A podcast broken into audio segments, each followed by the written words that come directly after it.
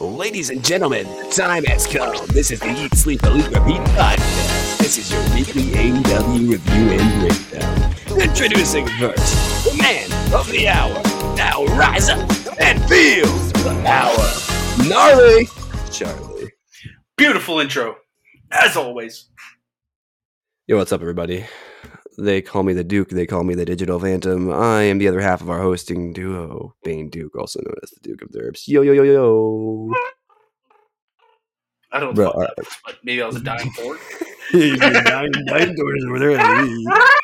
Don't anyway, um, good some good wrestling this week. Um, some really fun stuff. Uh, some absolute slobber knocking action, as Jim Ross likes to say. Um, people got the shit kicked out of them this week, Charlie. Um, Holy shit, they did, and I, I genuinely, Garrett, I cannot wait to dive into some of these matches. I just same, same, same, same, same, same. Especially our favorites this week. They're just both- AEW is just in a, such a nice spot right now.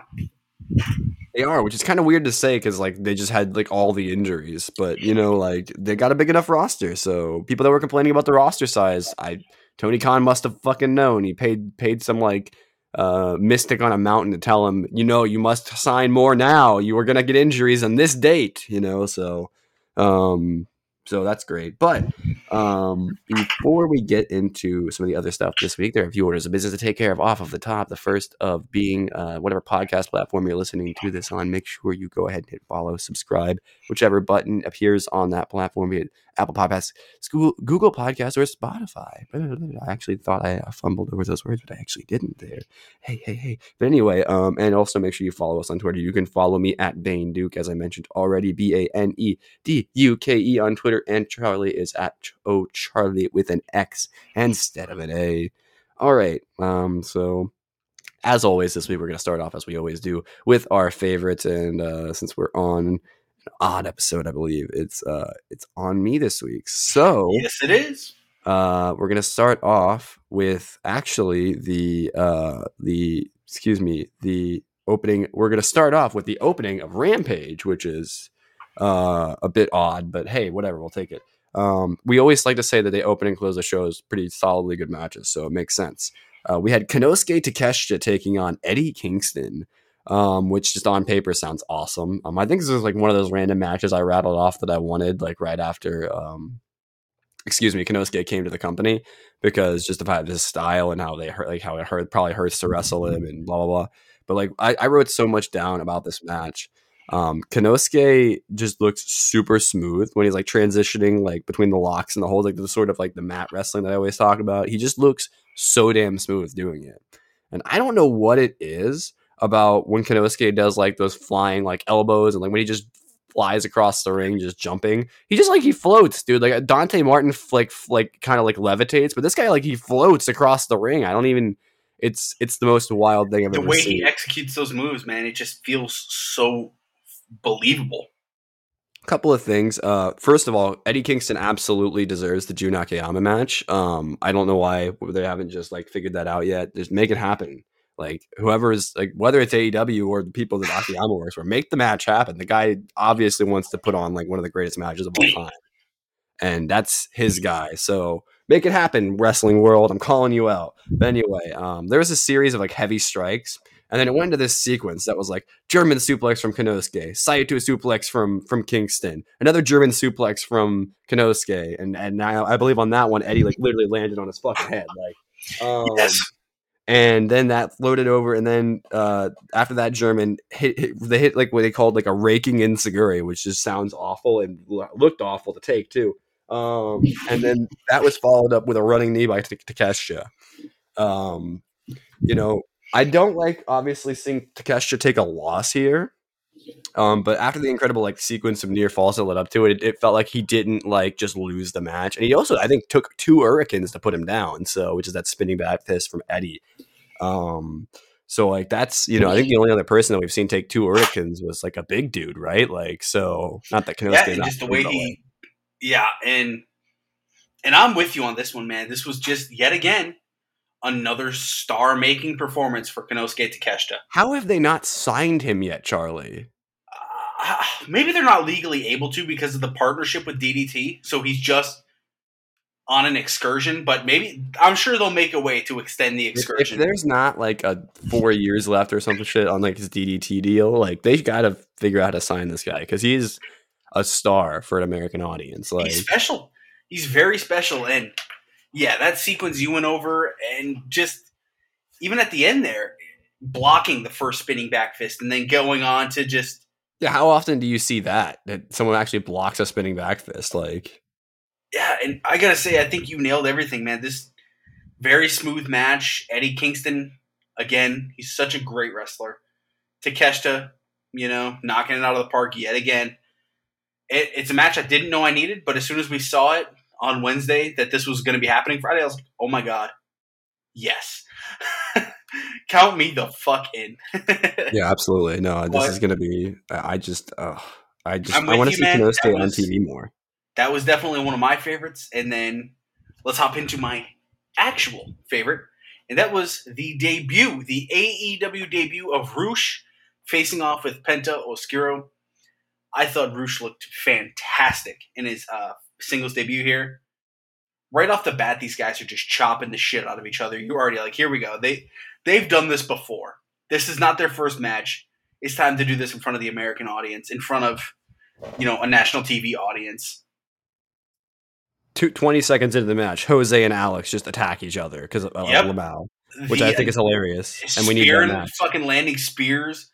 I mean, dude, they they did it all, and but this doesn't go without a little. Um, it- it wasn't a perfect match. It wasn't flawless because at the end No. They did the Penta mask thing again. And the only reason I say again is because I believe three of the last four times Penta lost, someone took off his mask.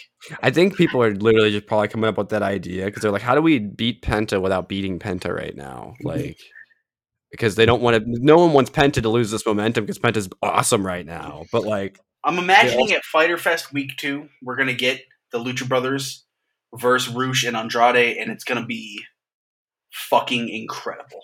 Yeah, that that should be a really awesome. that being match. said, I thought Rush and Penta here just such great chemistry, such big, a lot of the big like luchador type spots. Whether it was hitting missile drop kicks, bullhorn drop kicks, the chops like we mentioned, but yeah. So I, I really like this match and haven't not watched Roosh wrestle in a long time because I did not really keep up with his ROH run. I think I watched him wrestle Bandito in ROH and that's it. So it's yeah, been this a was my time. first Rush match personally, and I really enjoyed And it. And for being his first first Rush match, yeah. What, what did you think of this one? Uh, yeah, like I said, Jose and Alex being being that just like uh, pops me every time they attack each other just for no reason, and I love that it was just like out of nowhere, and then Jose was like, "What? All right, fine, I guess we're fighting now." Like, it's great. Um, there was a beautiful looking like snap power slam from Rush at one point on Penta. Oh, that was yeah. a really really great looking spot. Like that's like when I talk about like a, a big dude can just make a really that's like honestly not that complicated of a. I mean, I'm sure a power slam isn't easy, but like that's like a pretty a lot of people hit power slams. The only other person I can think of that hit a power slam like that was Randy, and Randy's isn't that tight. That thing looks nasty. But um, like you said, the chop battle. Um, then they, then there was a sequence, dude, where they kept headbutting and throwing knees and palm strikes, and it was just like nasty. And I kind of want to see Rush versus um, uh, Rey Fenix in, as well now because of how Rey Fenix wrestles and how he just puts all the like, force in the world into every chop and throw and Oh, move. And Dude, that match is gonna kick ass. so I just I, I'm really excited for what's going out of this. And like like this was just an awesome match. Um, I was really excited too because once I saw like Rush's body type and his like ability to like it looked you could just kind of look at somebody sometimes and be like, yeah, this is gonna be a really fun. Like I could tell, even if they don't wrestle the way I think they do, that it's gonna be really cool. Just because they're like they look like some people are just built for wrestling. I feel like Rush is a perfect example. Um. Anyway, um. But yeah, no, I, I for a first for a first match that I've seen, I'm I'm excited to see what this person does. So, uh, Yeah. And Anyway. yeah. So that being said, I mean, what we'll kind of do now is we'll hit a little bit of news here that we got for this week, and then we're gonna dump jump into some elevation and dark results, followed by the rampage and dynamite results. Excuse me. Uh, by the way, I can't wait to talk about dark because I think we got one of them on my list for uh, favorites of the year. So Can't wait Really? to talk about that. Oh yeah. So uh, I should probably have been keeping a list of favorites of the year. We- I have not been. we have a couple uh, little short news things here. So we have Pac's second title defense, which, by the way, his first title defense is going to be on this week's this following week's AEW Dark. So the, as you guys are listening to this, you know everything you guys listen to is in the past, but this actual week's AEW Dark, you can catch Pac versus Shota Umino. His second title Yes. defense will be in July at an over-the-top wrestling promotion, which is I believe is an Irish promotion and it will be against LJ Cleary, someone who I'm not familiar with. But what I'm guessing AEW is going to do is put that match on an elevation or a dark. And Garrett, I fucking love that idea, by the way, of putting I mean, these title matches on elevation or dark that are in other wrestling companies, so we Yeah. can still watch the match without seeking out said wrestling company. That's good for everyone. It does suck because it means like some actual dark matches will probably get cut that would have originally gone in those places. But I mean, like the other thing is, um, the, the thing I think is interesting about this is like is I was thinking about it just now. Like you couldn't do this on TV. You couldn't just be like, yeah, and we're going to show this match that was recorded two days ago or something like that. Yeah, like in the middle of this hour of wrestling. Like no, you can't do that. you can't.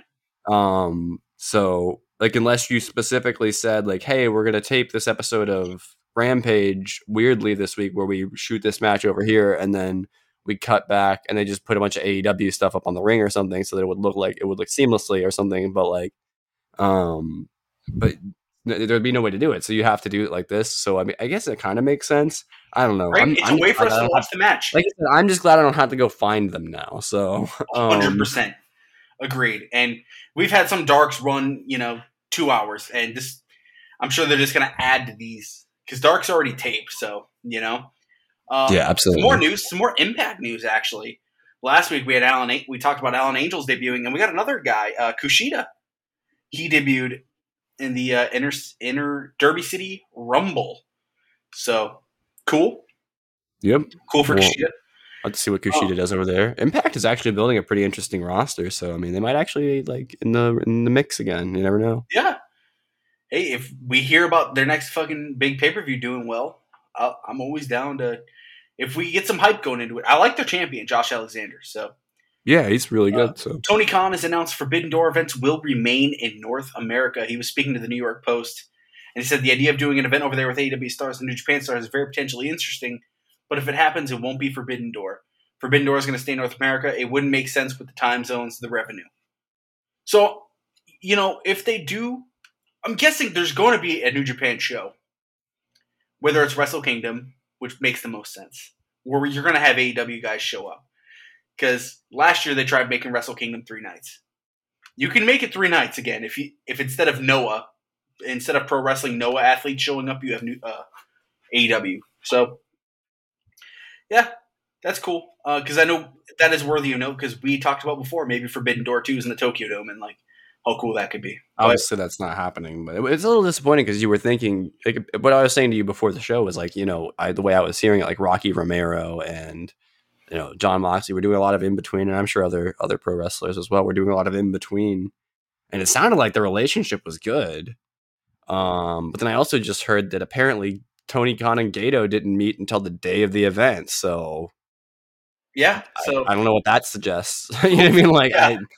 I, uh, but either way, you know, as long as they can work this out and we can get shit, like I would love, even if it's not like a, I would love like some sort of other crossover show that was in Japan. Like, even if we can't get a Forbidden Door uh, over there, like just there something. Yeah, has to be some way to get American wrestlers in Japan like that, like without it just being on a New Japan show. Like, I don't know, but And our last little bit of news here was Tokyo Joshi Pro Wrestling's Miyu Yamashita, who recently was on AEW, has Mhm. earned a future shot at the AEW Women's World Championship. Yamashita put herself in line for a shot at, at the championship by defeating Thunder Rosa in a non-title match at TJPW's Summer Sun Princess 2022 event on Saturday. Rosa said during the lead up to the match that she would give Yamashita a title shot if Yamashita won. Uh, a date obviously hasn't been set, but during the press conference, Rosa said Yamashita knows her schedule and knows where AEW goes. So cool. Tyler Perkins as a wrestling. No, I'm just kidding. And what's cool, what, what's worth of note here is uh, we I actually did. commented on this a couple of weeks ago when Meltzer mentioned a report that AEW is interested in doing a Rosa versus Yamashita match. So Yeah, so this Makes was the setup for that, and we'll get that down the road. So that kind of also somewhat confirms because if they're down the road booking for title matches like this, I guess it doesn't have to be Rosa, but you would think it would be the person she pinned. So or maybe Yeah. we'll get this. Maybe we'll just get this on a random um. maybe Rampage Fighter thing. Fest night too. Maybe this is I know who knows, right? Did Maybe did they screw up the graphics? I thought it said week one on it instead of night yes, one. yes, week two, week two. My bad. Yeah, it's a two week thing. Okay, so Fyter Fest is two weeks. I've Yeah, not seen a Fyter Fest the greatest before. image ever. Uh, that, That weird look. Okay, like we'll talk about it when we get to it. But that shark cage looks fucking weird. so um, yeah, man. Oh, I got a funny pitch for that. Yeah, uh, take the people through uh, some Dark Elevation results, Garrett. Yeah, Fourth of AEW Dark, July edition, by the way. Yep, AEW Dark Elevation episode number seventy, Fourth of July special, which was only thirty six minutes? Question mark. Whatever.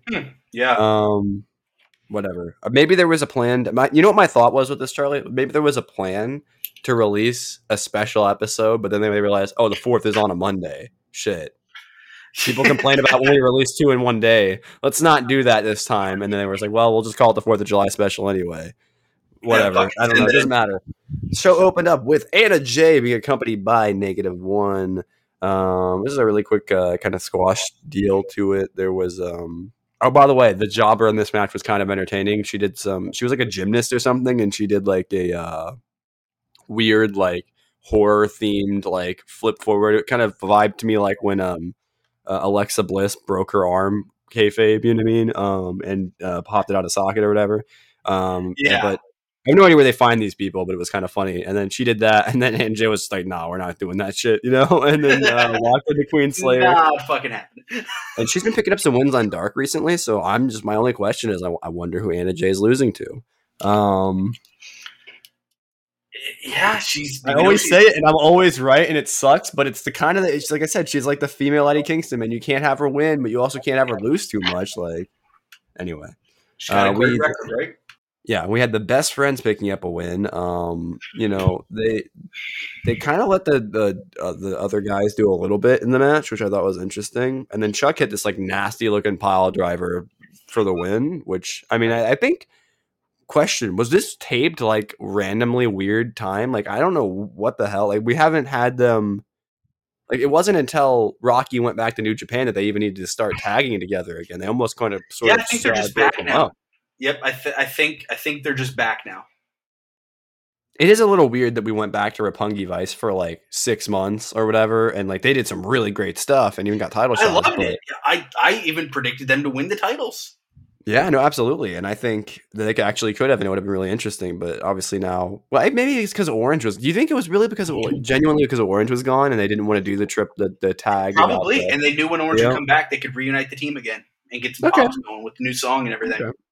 I mean, fair enough. I'm I spent way longer talking about this match than I thought to, but yeah, like that, like Omega Driver look. I think is what it's called in like 2K22 or something. Um, it looked really cool. We had uh, the first of two matches this week featuring Lethal and Satnam Singh, one in a billion. Um, and uh, this was really quick. Um, Satnam looks strong as fuck. Um, Yeah, he I don't think that man even moved, and he just like got lifted into the air. Um, and he has like a tornado power bomb that is his finish that looks absolutely nasty. Um, Satnam Singh might actually be awesome. I don't think he's going to be wrestling longer than five to ten minute matches, but it's going to be great. I think, hopefully. I mean, you put him in there with the right people, and it could be awesome. So, Yep, A- and so so far so good. uh, how long before uh, Wardlow gets pinned by Satnam Singh for the uh, TNT champion? No, I'm just kidding. uh anyway um but um yeah and I, I thought that was it was fine um we had anthony Ogogo so he wasn't on commentary this week for the elevation uh because he had a match and it was really fast the, again the dude tried to do some shit and he was like no dude we're not and he just hit the We're governor's hammer doing this shit. Yeah. Hits the governor's hammer for the W. Um, and then we had one of my favorite, actually, like just random throwing togethers of a team they've done recently. We actually talked about, I think, about this last week that this was going to be a, t- a pairing that they did, and we had uh, Hikaru Shida ta- and uh, Yuka Sakazaki, Yuka Sakazaki, Yuka Sakazaki. teaming up to take on some jobbers. And uh, I just thought this team had some really cool energy. Um, They did. Bro, Yuka is way too strong for that small. Did you see how long she held on to that one person for? Yuka Sakazaki, seriously. That chick was not small, and she was just like yoink, and just held her up there while while who like while Shida figured out the spot, like to hit the Falcon Arrow to to end it. Like that was like wild. I was just like, damn, all right, Yuka, I ain't gonna fuck with you.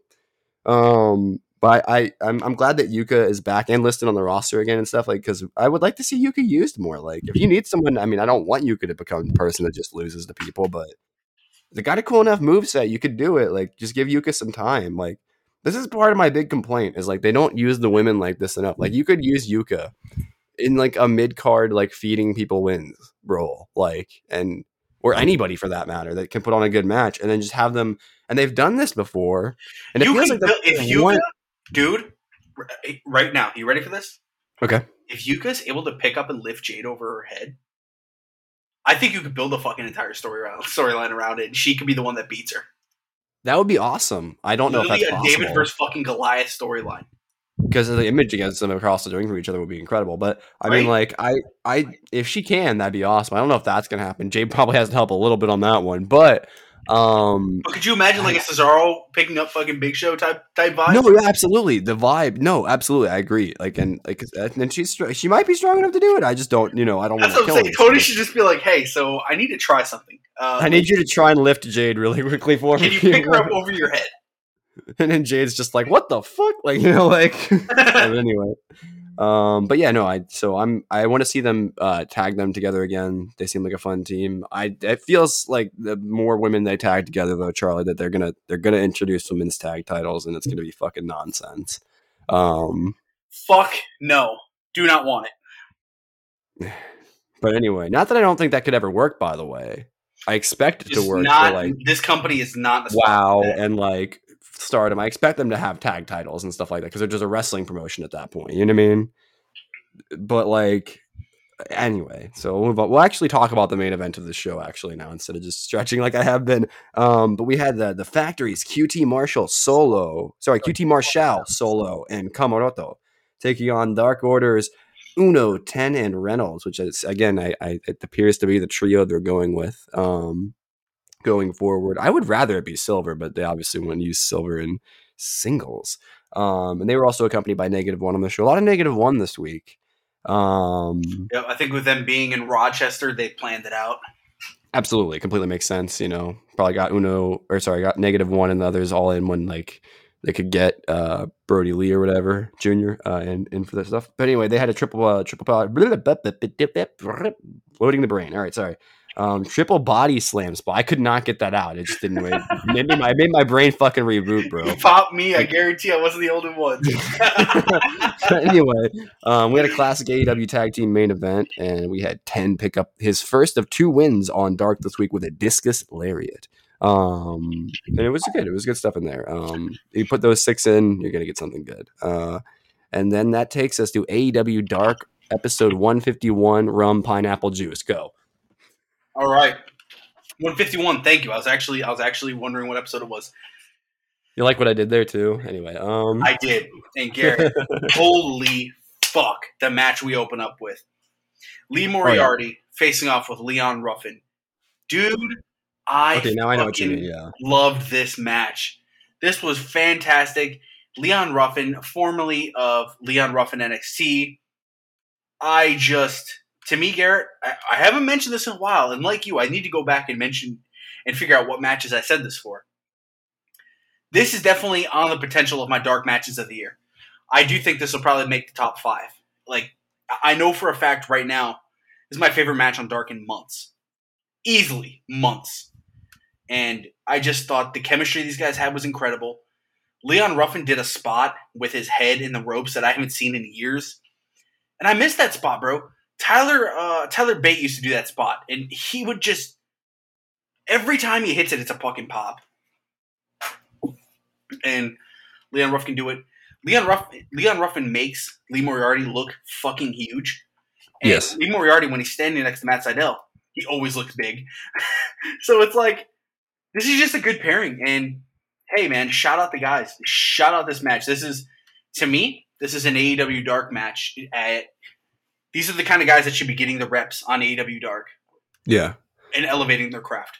So Well, I just like that Lee Moriarty is like he's treated now like uh, like it's funny because if you roll back nine months, like we were watching Leon uh, Lee Moriarty lose to people that he shouldn't have been losing to, one thousand percent. Like just because he was good enough that like because they would do this thing for a while where they would have people on Dark that were really talented, like him, like Anthony Green, like random people, and they'd have a star come through that needed a win that they didn't want to put on TV that week for whatever reason and they would just they'd have a good match but it would be like 10 minutes and they would just not get to do much of their own stuff and it would be really unfortunate because you could tell there was something there with all these people.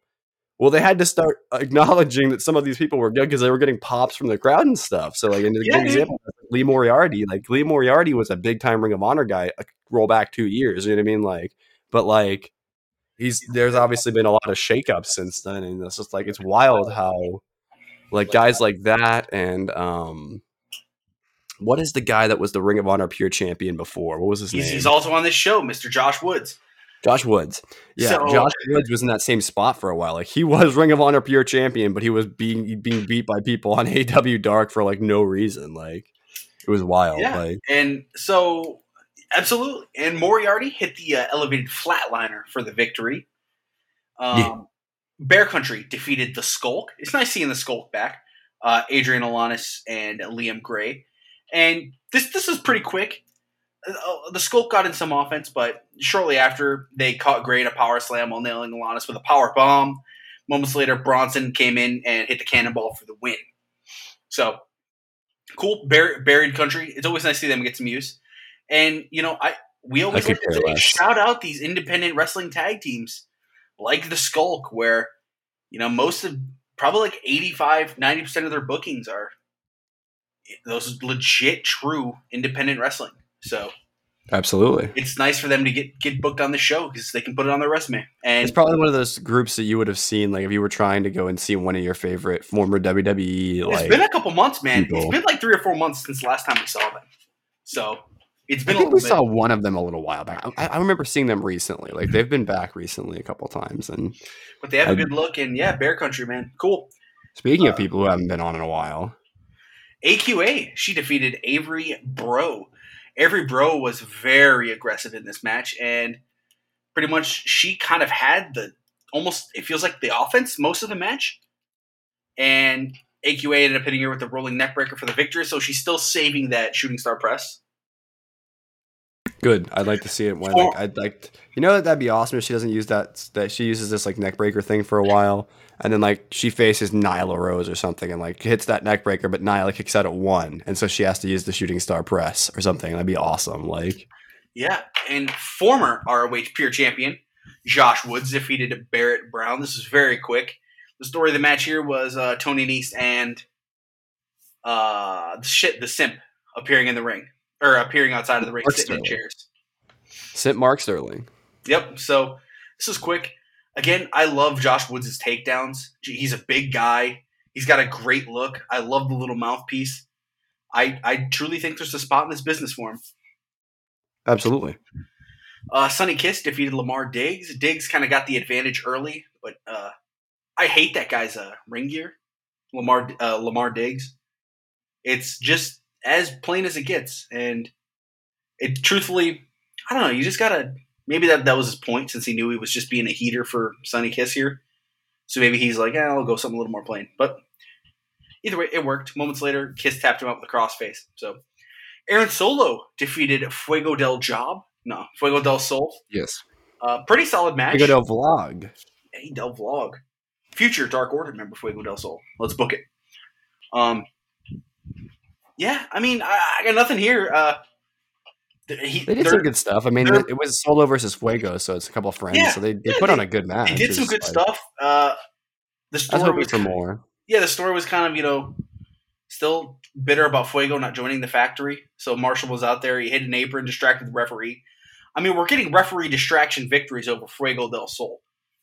So his booking has not been that great in this company, and we're getting that kind of uh, result. It, so at least they're taking him. I don't know.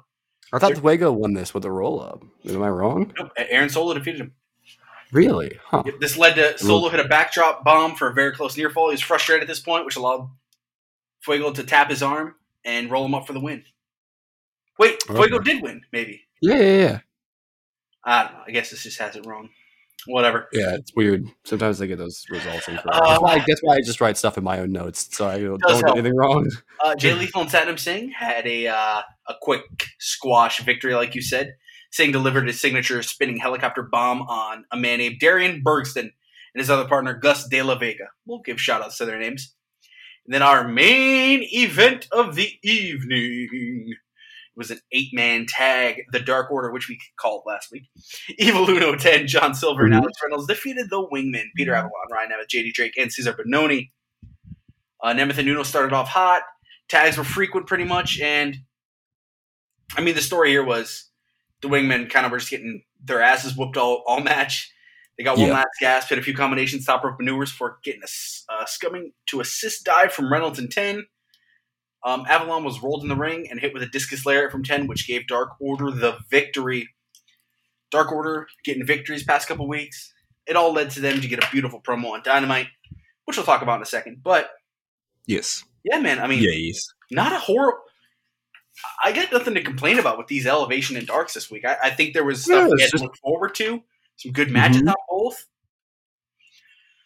Little Yeah, different no, than I- a months ago when it felt like there was weeks on a row. We were like, man, this shit just we got to move on. Well, I mean, it still has the same problem that we had like six months ago, which is that they're just not featuring any stars. But it sucks because they won't. They, they so it, it, it alternates between two problems, right? It's like that they're not using enough big time talent on Dark, which is still not, but it's whatever. It's better now than it was. But the other thing is that nobody gets any time. This was I would say my biggest complaint about both shows. Nothing felt like it got time.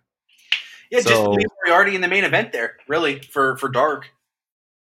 And uh, I think I can't think of anything on Elevation. Maybe the main event got some time. Yeah, because like Anna Jay was quick.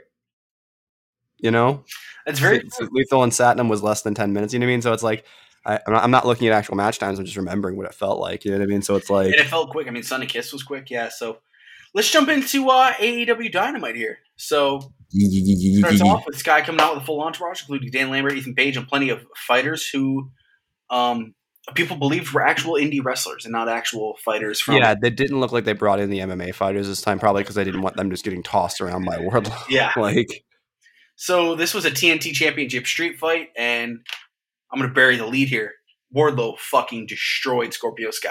was it a street fight? I mean, was there any street yeah, fightiness right. to it? Like, Yeah. Uh, this was a slaughter. This was, as people are calling it a squash, and I'm not going to sit here and argue because I can't disagree. Uh, what a, uh, one thing I wrote in my notes that it's kind of sad that I had to write this, but it was true. Was like, what a disaster Scorpio's title reign turned into. Um, Oh yeah, dude. But it all led to this. It led to Wardlow being crowned champ. Now Wardlow is the actual dominant champion. He wrapped up his MJF storyline and was still able to snag a title. So, you know, we kind of talked about it last week. Wardlow really can't. I, I, how was he going to lose this match? And we felt bad for Scorpio, but at the same time, his big moment was winning the title that second time over Sammy. So, uh, I don't know. We can go back and forth on this. Let me, I'll just talk about the match real quick. Well, you know what's silly is like, what was the point of not letting Sammy or uh, or uh, what's his name, uh, Frankie? I couldn't even remember how Frank who it was because Frankie was so inconsequential in that storyline. Um, but I, why why even ban them from while Scorpio's champion? So they banned them for what three fucking weeks, like or whatever. Like not Yeah. really, but like, His second title reign was 70 days. So, and he was, and they didn't even get banned until like halfway through that. So like, if you combine the entire title reign that he had, I think it was like.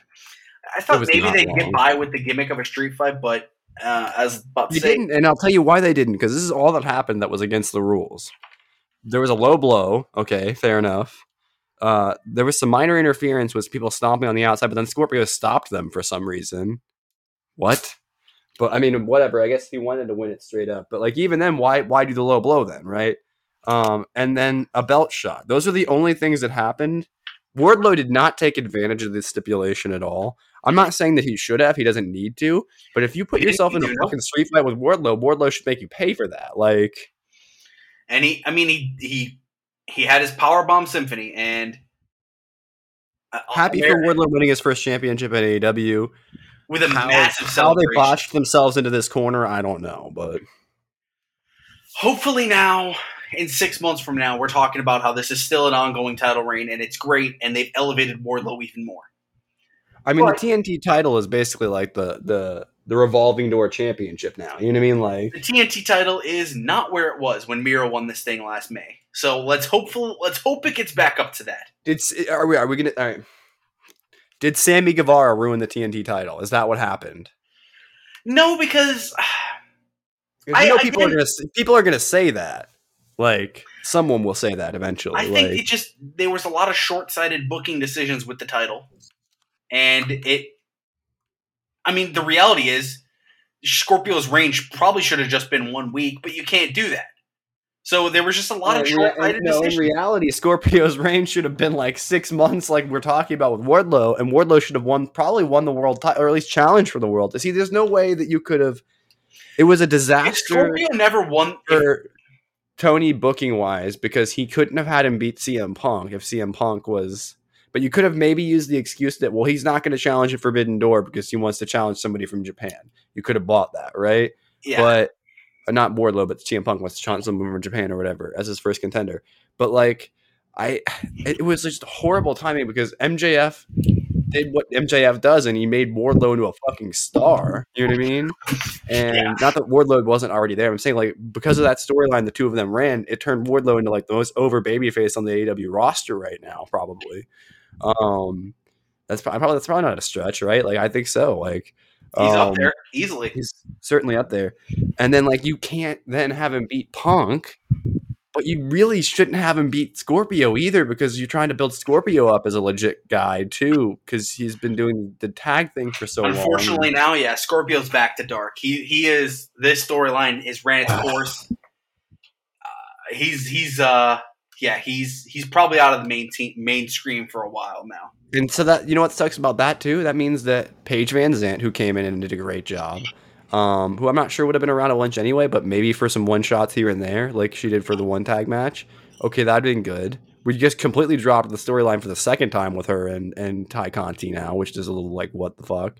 And then like, um, now um, which is understandable because they inserted them into the JAS storyline, but like even then, like whatever. I'm just saying, like that this whole this kind of, and I don't think fans of AEW are going to want to admit this right now, but as I Wardlow being as over as he was with the crowd for Tony Khan was kind of a disaster because as much as he wanted Wardlow to get over, I'm sure, and wants everyone to get over, clearly he had plans that he couldn't execute the way he wanted to now. And he kind of had to pivot because he knew every he wanted everybody wanted to see Wardlow go after the world title. Because nobody buys that Wardlow would say, I've got enough wins and I'm the number one contender, or at least the number two contender, or whatever he was at the time. And I would rather go after the TNT championship because Yeah, it's it's. I Doesn't mean, make his- sense. We, we heard his excuses because it's the one he felt cheated out of by Max. So I mean, they they did try to cover their base with that, but I don't know. Hey, look, I'm just glad he hasn't lost steam. Wardlow is still as over as he was. He the reaction. well, yeah, no, this because they had to keep Wardlow's momentum alive. Like now, but I feel like everybody's aware of the fact that they've just sacrificed Scorpio Sky in the process. Like, yeah, and it kind of just it is what it is. I mean, look, he's more over. That's that's the way AEW is going to run. If you get naturally over, you're not going to get thrown under the bus. I'm just saying it's a bad look, man. Especially after all the stuff that happened like last year. Like, it's a real bad look. Like, I I, I feel like, He just he's just got to go. and nobody's ah. saying that though. You know what's the problem is uh, because everyone likes Wardlow, so no one's gonna Yeah. say it about about No, Wardlow. exactly. But like, that's that's why none of no one's mad. That's why I'm be. not mad. I I, I love be. that Wardlow won this title because this we need this title to get back to what it was. I hope he keeps it the same colors. By the way, I don't know if he's going to do that. I don't know. It felt like it was a Scorpio thing, so they probably will just change it back to the standard championship, or maybe if it'd be kind of cool if they. I mean, it will make the TNT. It'll be like the toy manufacturers will love this shit though, and, but the video game people will probably hate it. Um, but like, I, I mean, I feel like you could do this with everybody. Like, you get custom side plates in Yeah, kind WWE, of had so their own gimmick with it. So have their own look. You know, they've done custom championship belts for different people over the years, so they could do it. But yeah, I'm just, I, I just don't understand how we got here. It doesn't make any sense. Like. It should never have been like this. It should have. There should have been. The reality should have been is, something else. what Wardlow was in a storyline with MJF. It, it made the most. If MJF didn't exist, he would have won this title March 16th. But they had to go back to that storyline. You had to do that storyline. So Max cheated him out of it. Scorpio should not have re-dropped that belt to Sammy. They did it because they clearly wanted not only Actually, honestly, yeah. If you never interrupt Scorpio's title reign, his title reign is then long enough for you to be like, okay, at least he got like hundred plus days of the yeah, it's like a title. 120 Like, day title reign. But because you kind of decided that you wanted Sammy to win it for the Heat, which ultimately didn't go anywhere. You know, like, Sammy won it for that two weeks, and you know he became a three-time champ. But all right, let's move on. Uh, uh, yeah. yeah, Uh. uh, moving on here. Uh, Scorpio squashed his ass. Man, he's the new champion with a big celebration. Moving on, we had Jon Moxley backstage. City wouldn't be caught off guard. He knows what kind of a monster he's taking on in Brody King. But people are forgetting that Moxley's a monster too, beating Tanahashi's face in and cutting people up in blood and guts. Said he knows who King is, and Moxley will find out just how bad he wants it. Step up or get stepped on. A little bit of Mark Sterling and Tony Nese backstage. They're trying to get a petition to sign Swerve Strickland removed from the roster, and they asked Lee to sign it.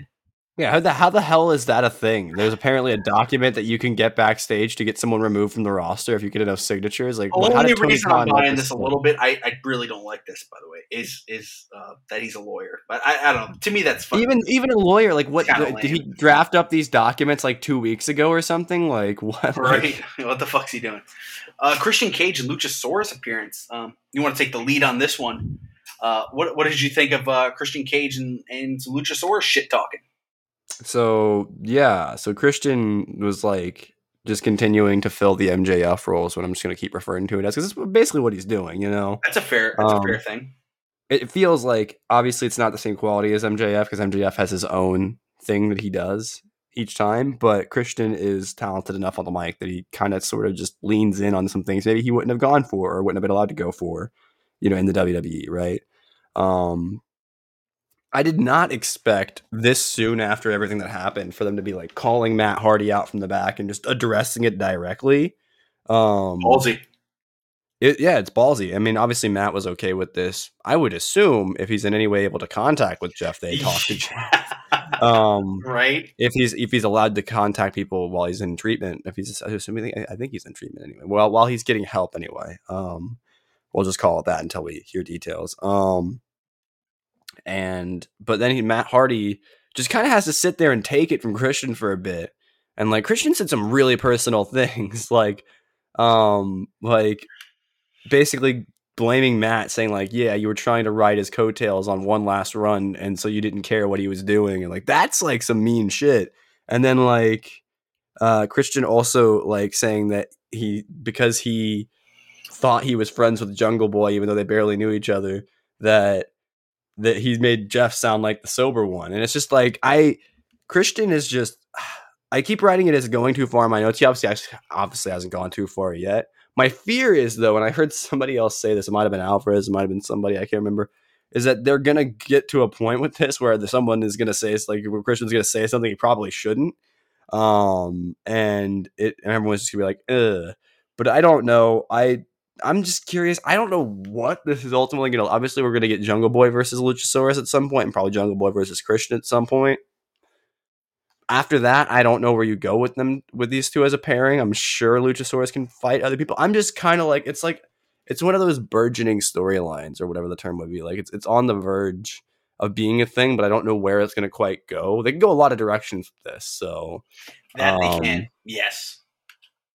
but um, I was not as high on the next segment after this, but I, I yeah, Evil Luchasaurus is just it's really interesting because It is. And Christian again dropped a some fucking big one-liners that had a lot of people talking, and I think that was the whole point point of it. But yeah, it uh heel Christian. Uh, best way to put it, you you said it. Taking the place of MJF right now is a complete cunt that we want to see fucking get his shit kicked. I mean, I think they're testing to see like if we want to have a character like this, if MJF's contract doesn't get sorted out, do we just have Christian like teach? Because I think his voice doesn't quite sound right for it. I'm sure Luchasaurus could cut promos like this. Like Oh, he's intelligent. enough. Luchasaurus, yeah, he he's very good. Or we need to get a, pro- we need him to get the mic handed to him and him just say some like fucking like reference some like medieval torture device or something that he knows about, like you know, and say I'm gonna do I will kill I'm gonna do that to you, you know, like instead of yeah. Uh, yeah, A video Give a package recap Blood and Guts. Menard said he did it for Jericho. Regal said he had never seen such destruction. Kingston said he wanted more.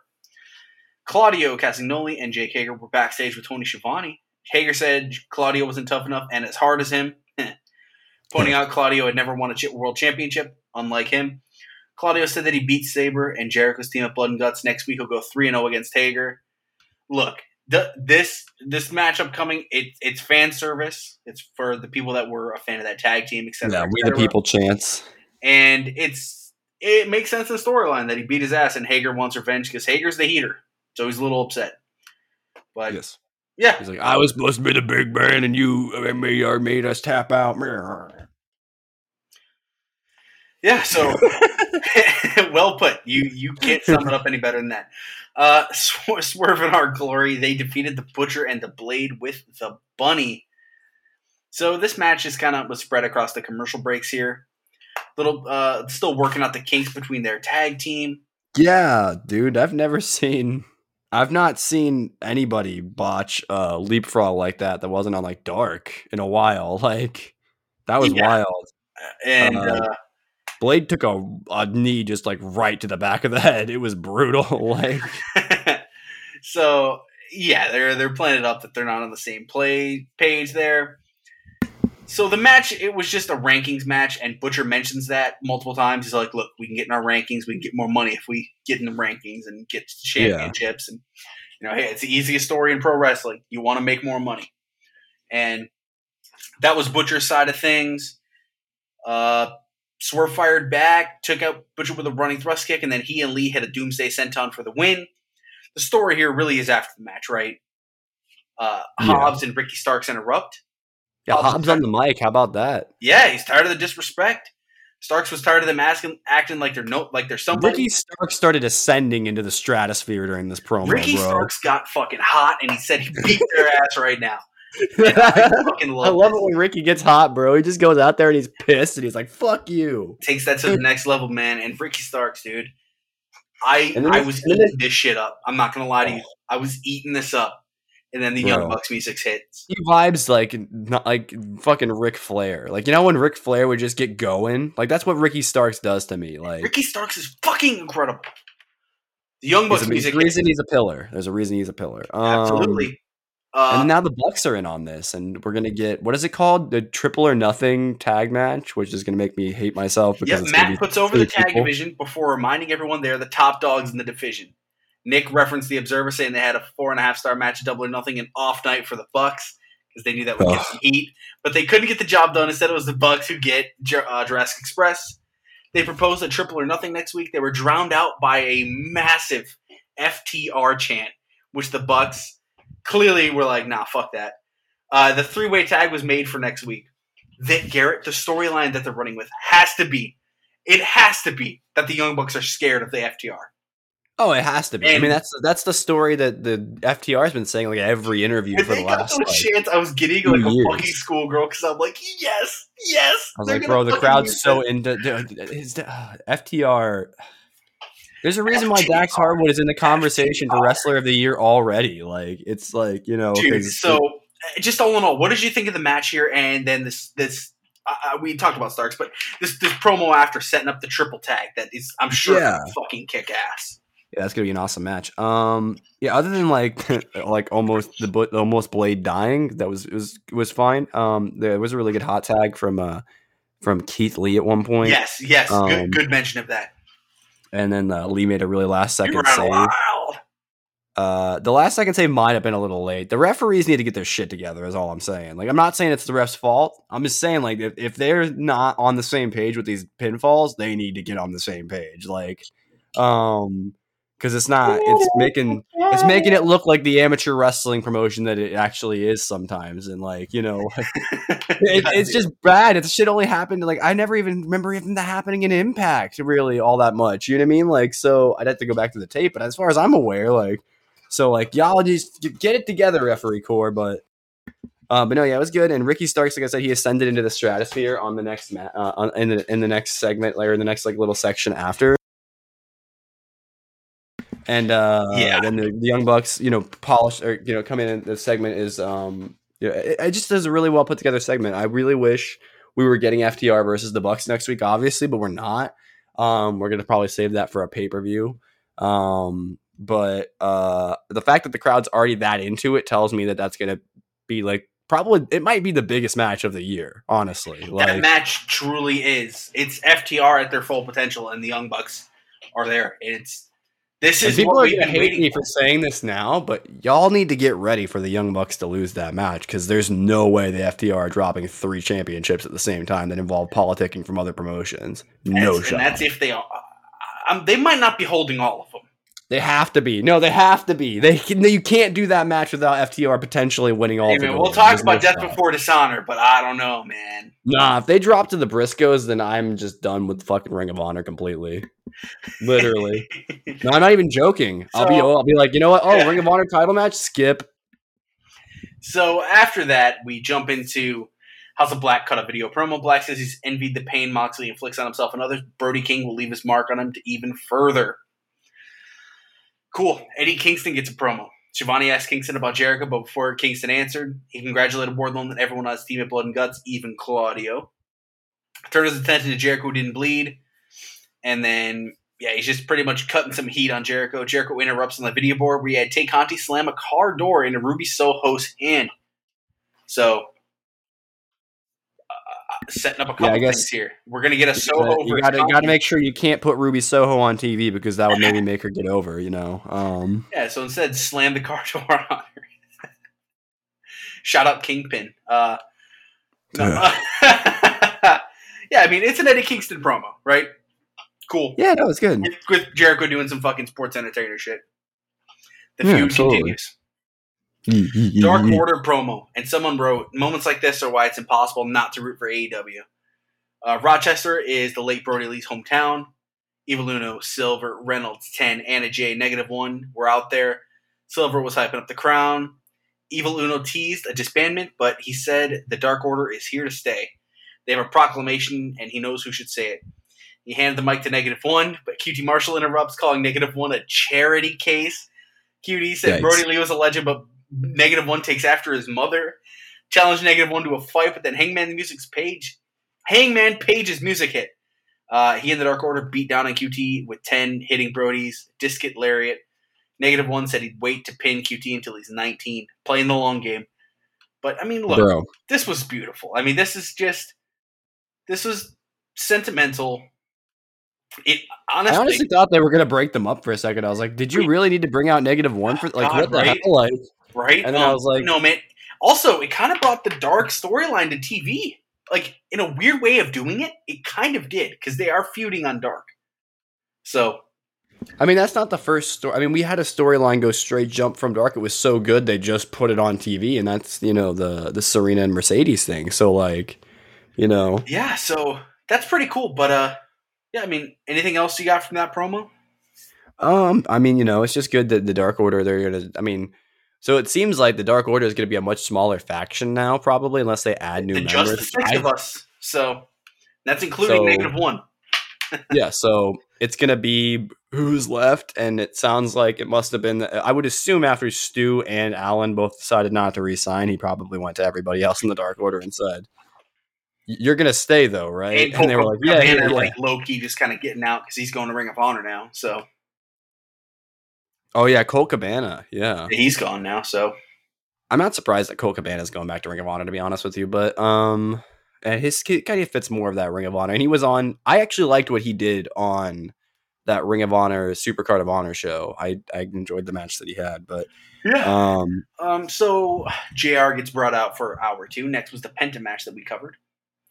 Uh, Samoa Penta Joe, says no. Just kidding. Samoa Joe versus Jay Lethal for the ROH Television Championship is announced for Death Before Dishonor. Lethal, Sanjay Dutt, and Satnam Singh were backstage. Dutt was ecstatic, saying Lethal would win the title. Lethal said he wouldn't take Joe lately, but he'd take his championship, talking about how they finally got Joe out of his cave. Do you think we're gonna see Joe at some point? Like, hopefully soon. like, Hopefully. Uh, Sterling and he's backstage looking for more signatures to get Swerve fired.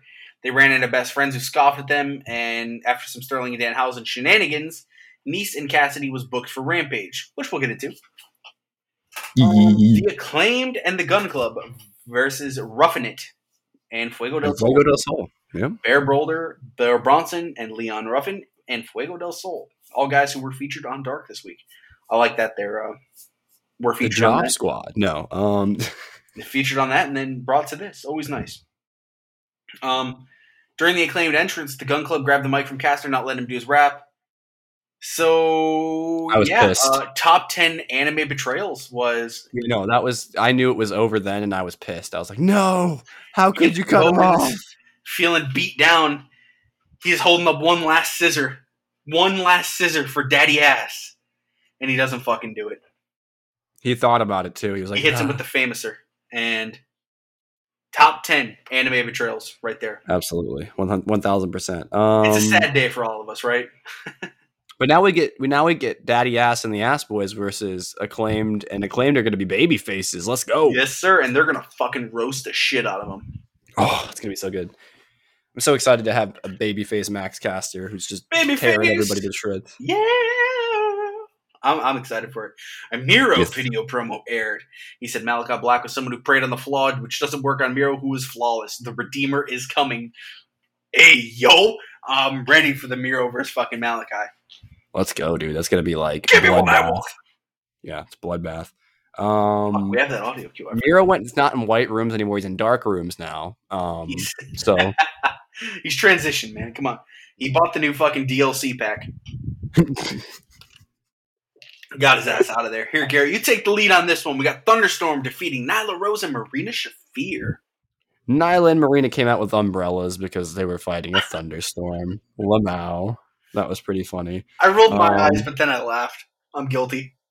Marina Shafir um, actually has gotten pretty good at uh, at chain wrestling. You could tell at the very beginning of this match. Um, and uh, so Marina's picking it up really fast, which is really cool. Um, because remember, like six months ago, we were like, "Oh man, I hope she figures this out soon because she's good." But Getting those reps in, man. We talk about it. Getting the reps. and getting her on TV like this, hopefully the crowd will start to remember that, like, hey, this is a person. Like, I honestly wonder if, like, because that was such a weird crossover time in WWE when, like, all these MMA women who weren't known to the wrestling world, I wonder if that's just her problem. They just don't know, like, they just don't know who she is, you know, like. Uh, but if they did, they'd be like, "Oh shit, this is actually a big deal that we have this chick." Like, you know, like, um, because this is like this is the one of the I- know again people are going to take the or be like oh, probably not take me seriously if I'm going to say this, but I feel like that's one of the biggest robberies they got out from underneath WWE just releasing everybody was one of the four horsewomen of MMA. Like, um, Absolutely. And she's married to Roderick Strong, who is someone who's fucking incredible at re- professional wrestling. he's got to be making his way there, there soon, right? Anyway, um, oh, we got to get the the full undisputed elite, but anyway, um. Dude. But anyway, yeah, no, I mean, in uh, Tony's, excuse me, um, I'm not sure if this match was just like cut, and a lot of matches on this show just got cut for time because I didn't feel like they got that much. Uh, Tony's still out of control with the hip attacks. Um, I'll concede this team works, but I still don't understand the purpose of it. Is it just like because you don't want to run back Tony versus? Get him on TV. They, I Like- think he really wants Thunder wrestling more on TV. And this was a So way why to not get let her, her wrestle on TV instead of? this was a way Anyway. to get her in a match, you know? It it, it just I But think you know what they're going to do? The last time they leaned into a team like this was the Blackpool Combat Club, and they think they're going to do the same thing here, but they're not. Like, Yeah, we'll see. Uh I don't think Thunderstorm is going to start a faction of badass women. It might. It'd be cool, but I don't think it's happening. Like, that'd be pretty nuts. We'll see. I don't know. Th- yeah. Thunder Rosa's got the charisma to do it. They just don't let her use it ever. So we'll see. Jade Cargill and the Baddies were backstage. Jade was annoyed about Hathaway recruiting Leila Grey to the Baddies last week, but Hathaway said it took a- Even Jade didn't like last week. to turn someone to their side. Jade says if he doesn't deliver, he'd be in trouble, and he dropped a fucking Stokely Hathaway line. He said, if "The World Championship can have an interim holder. We can have an interim baddie," and that fucking got me. Of course, that's how they're gonna do this. She's an interim baddie. yes, I really think he pitched that on his own, and I'm not even. That's the kind of guy he is. I guarantee you, he fucking pitched that. and Was like, this is He probably just met Leila Grey backstage before the match when they were going to squash her, and it's like, "Hey, dude. And they're also what, what are you doing and they all just besides be- this on this show? Are you on Dark this week? No, I'm not on Dark this week. I'm just on whatever it was, Dynamite that they had her squashed on. Like, and and then they, Dude, they they're went to Tony and they were like, they all just ignore him. Like it's it's brilliant. It's great. They give him the side eye. I I love it. Interim baddies. Stokely Hathaway fucking that this another dub for him already in a short AEW career.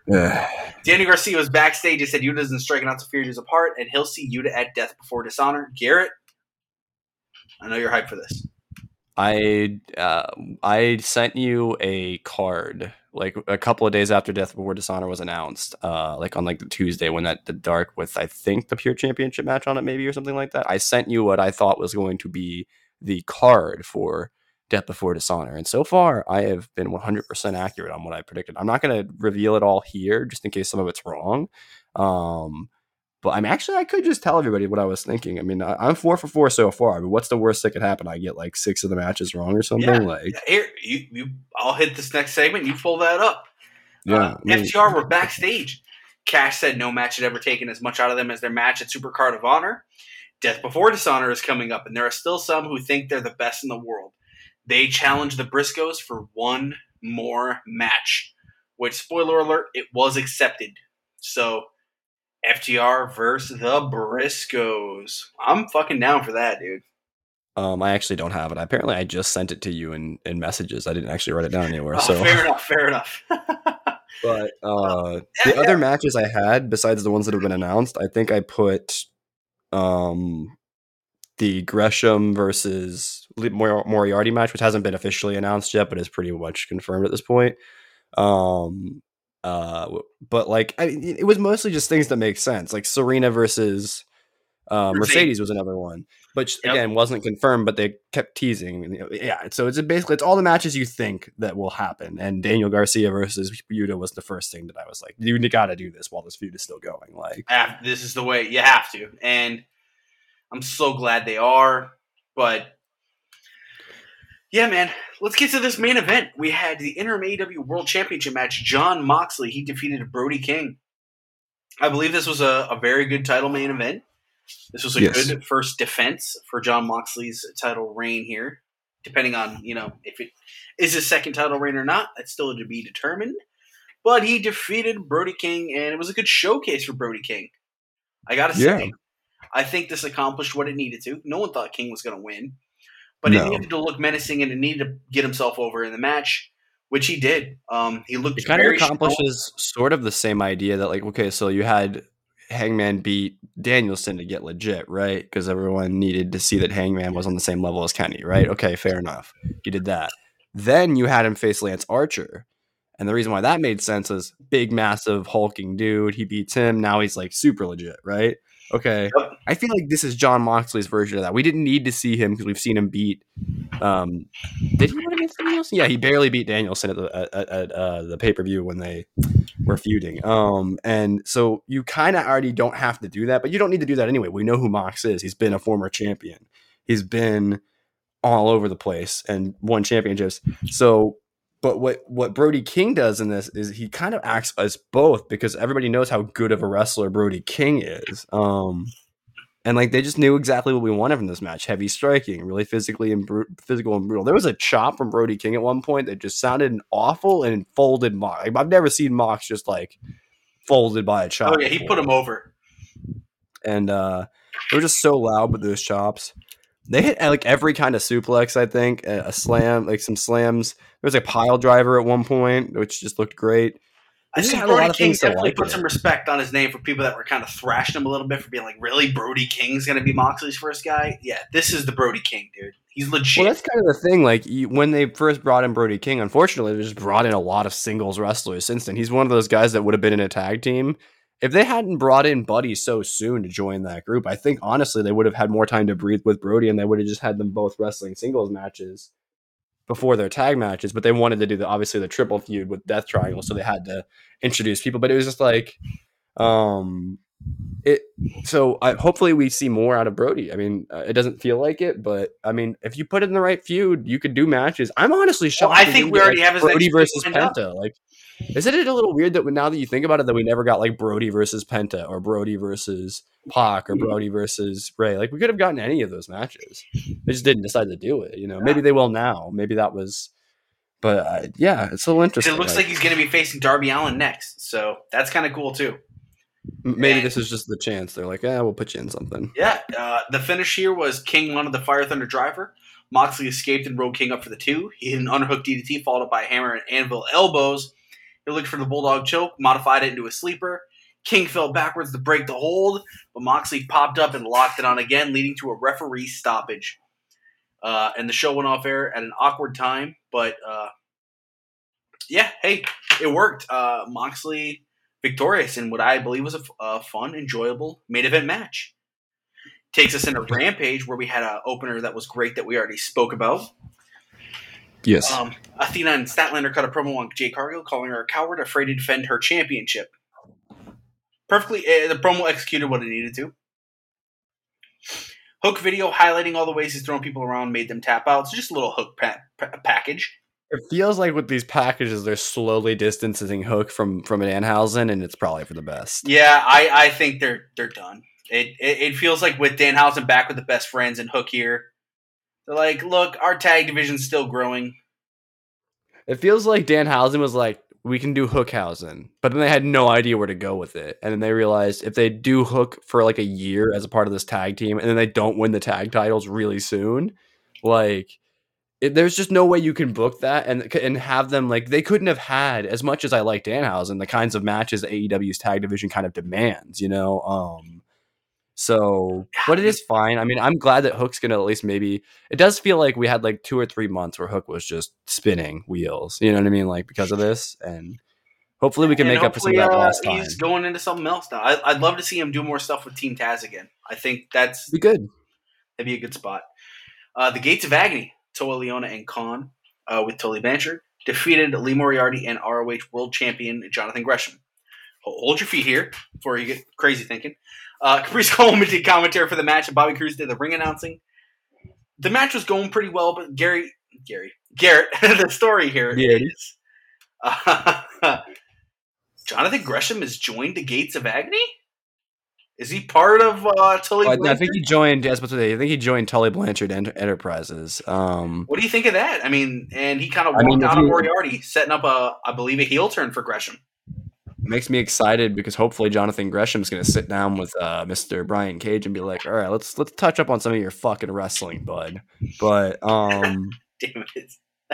I'm I'm just being honest. You know how I feel about Brian Cage. Great look, phenomenal, but he just gets gassed in like two minutes and just can't do that much. It doesn't seem like, or if he can, he just can't. He's not stamina. He doesn't have enough stamina to like move. He has that unfunctional strength that people talk about a lot, right? Like he looks awesome. He can't lift shit though, like not like functionally. Like he can lift in the gym, I'm sure, but could he lift that weight and then carry it across the ring and then do a slam to it? I doubt it. Like you know, like um. But anyway, no, and I'm just so hopefully that happens. But Yeah, um, Tully Blanchard yeah, Enterprises, just- though. I'm liking the storyline for ROH. yeah, it's so. Gresham, Gresham, Cage, and then now Gates of Agony as well. Uh, so it's like I, that's a cool faction. I hope they do something with it. I assume this will be the new like lead faction, maybe that's kind of leading the the pack and Ring of Honor, maybe. Um, I you know it kind of like makes me think. Well, damn, there's no chance that Lee Moriarty's winning the title now, unfortunately. But um, no, I no. That, he Gresham needs to be your champion. In my eyes, I think for until they have something solidified with what they're doing with Ring of Honor. Whether it makes it difficult to do those title TV. matches for a while. So yep. So, but I do think Samoa Joe could drop it, and I he probably will. Yeah, there's a good chance if they want Joe and like pur- purely in AEW. I would say, yeah, Yeah. Eddie cut a promo backstage. Uh, Kingston praised Takeshita, promised to Jericho's blood for Ruby Soho in the Blackpool Combat Club, challenged Jericho to a barbed wire match. Every drop of blood is a sin that you've committed, Chris, and the last drop of dr- and that last drop of blood before you pass out, that's for my Ruby. Eddie Kingston fucking killed this promo. This feud Dude, is still so is going this- on, and I love it. I love it. Do you so think this ends the things between those two specifically after this match? Do you yes, think this maybe? is the last match. Okay. hundred percent. Okay. You can't go beyond a barbed wire death match. You just can't. Yeah, Right? There's no, there's nowhere to go, man. exploding barbed wire death. No, I'm just kidding. yeah, right. Uh, I mean, yeah, Serena Deeb and ROH Women's Champion Mercedes Martinez picked up a quick squash here. Uh, Coleman still being on commentary, great touch. After the match, Deeb clotheslined her and locked in the Serenity Lock, and she quickly tapped. So yep. I guess uh, another one of your predictions, pretty much pencil in Deeb versus Martinez at the pay per view. Yeah. Uh huh. well, so I wrote in my notes like I enjoyed the slow burn of the storyline. Like they let it build up for a couple of weeks. Agreed. And if, you, if nice. you look back on this historically, if you ever go back as a Ring of Honor fan, like if this is something that you go back and watch when Ring of Honor is back on weekly TV, and you go back and rewatch, I assume it'll be on Fight TV or something like that. Ring of Honor, Death Before Dishonor and you want to go back and see where this feud started, you now have to go back to random episodes of AEW Dark, you know, um, which I think is kind of cool because it, it just it makes you then look at AEW. But um, but it was the correct time to advance this. We needed a match for Mercedes at the pay per view, and there wasn't time to just throw in new people, so it would have felt forced. So this made sense. Um, agreed. Agreed. I kind of wish I could have seen where the storyline would have gone over time, though. But what are you gonna do? Definitely thought we might have get that got a match versus Thunderstorm. That's I, it, but uh, but you know you got to have stuff for the pay per view. So yeah, so Shivani interviewed Gresham and Blanchard. Gresham was sitting at home until Blanchard called him up. Despite signing a contract back in March, Shivani announced that Tony Khan made right Lee back. Moriarty versus Gresham for the ROH World Title official for next week's Rampage. Cool, Fyter Fest Week One. Some more matches. Speaking of those matches, I'll hit those in a minute, but we got our main event here, which we had Orange Cassidy with Dan Danhausen defeated Tony Sneese, Tony Sneese, Tony Nese with Smart Mark Sterling. I, I, I thought this match worked pretty well, man. I, am glad Orange Cassidy's back. You can feel his presence back throughout both shows. He worked a good main event match here with Tony Nese. Um, I'm liking the pair, the pairing of Nese or uh, of Cassidy and Danhausen. But this, to me, just elevated Cassidy's stock even more after that fucking brilliant match he had with Orange Cassidy, or uh, fuck Will Ospreay. God, I'm butchering, I'm butchering all over the place. Uh, but no, man, this this was really good. This was high impact. Um, Cassidy did a stun, stun dog millionaire and a, and a Michinoku driver for a near fall and Cassidy puts that into a spinning DDT. I mean, dude, they, these guys had great chemistry together. And shout out Tony Nese for working a fucking main event of Rampage, man.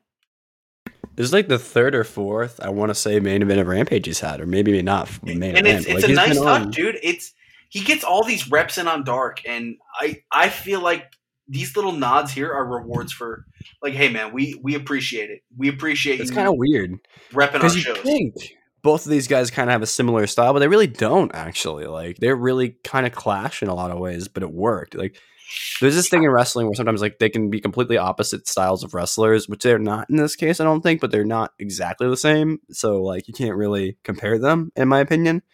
But what you can do is say, well, their styles really melded together well. That happens in wrestling sometimes. It doesn't necessarily have to line up for it to work. Yeah, right. Um, I don't know. Like I, I um, there was some really cool stuff. Like I wrote down a bunch of stuff, but like I don't even want to go through all of it right now. Like because we're already like almost two, uh, an hour and twenty minutes into this. But um, I mean, like Nese. I, well, this is actually something I do want to say. I did not realize, I guess, until this match, Nese when he hits the ropes, he runs like really fast. Like he does, man. Like, I didn't realize how fast until like he did like a little spot where you could see it, and I was like, "Damn, he went, he was, he was fucking cooking there." But um, yeah, no, I don't know. I uh, I've never seen a counter to the sunset flip like that where he just he held onto the ropes and then well then he kicked him in the head and then like it was just great. You know what I mean? Like um, it was and and I feel like the show was it was really bookended by great matches and I oh there was a tornado DDT counter into a Northern Lights suplex that I really thought looked oh, great. So good. Uh, JR, let me also mention this. JR really did put over Orange Cassidy on commentary a lot. Well, yeah, because I he said the thing that I honestly expected, which was that like at first he didn't get Orange Cassidy, but now he's like a really big fan. Which I'd say I was in the same boat. It's not that I didn't like Orange Cassidy. I was just like I thought he was in that same category as like some wrestlers who were just kind of like don't take the business seriously, and to some extent, that really annoys the shit out of me because it's like, well, then why are you working in the wrestling business? But you know, um, but you know, he does not as bad as the Bucks. He doesn't get on my nerves as much as as Matt and Nick do, so he's fine.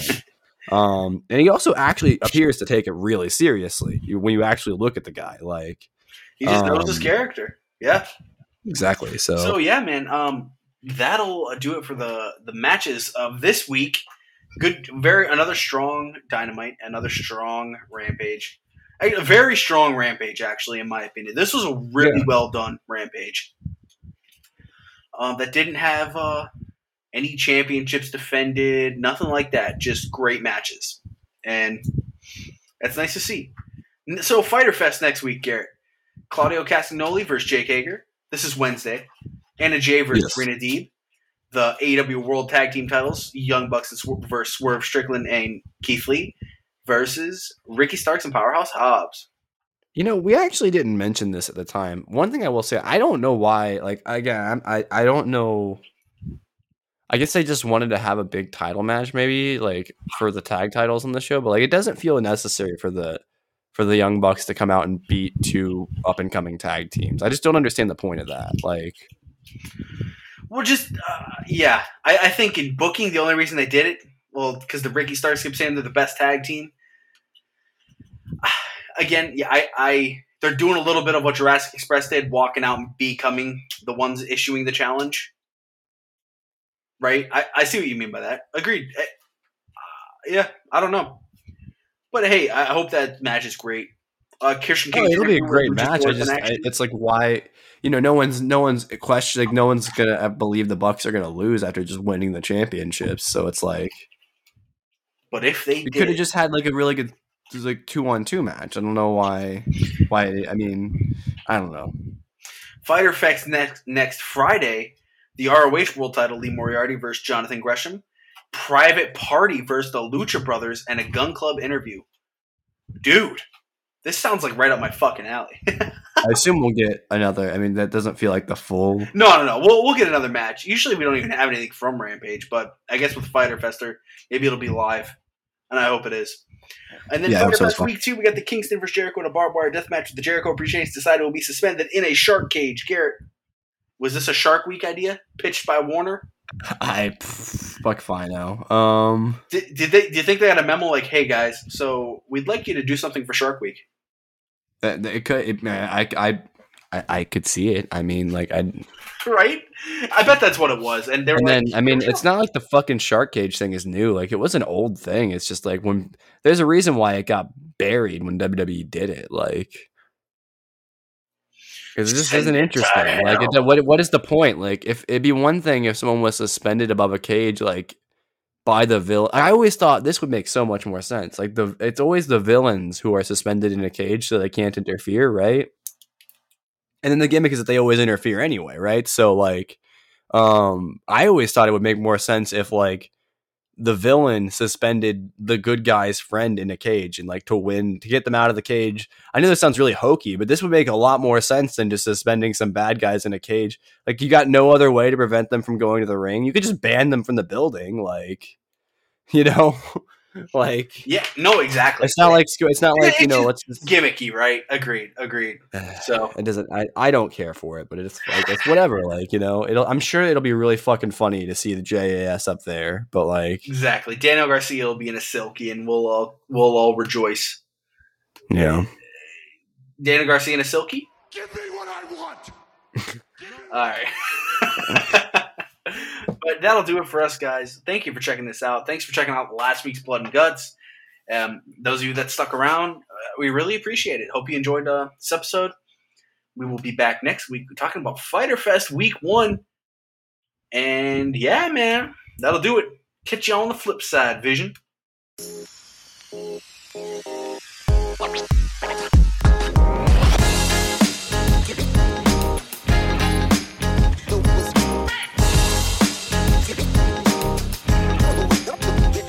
Scorpio Sky, more like Scorpio. Bye there, bud.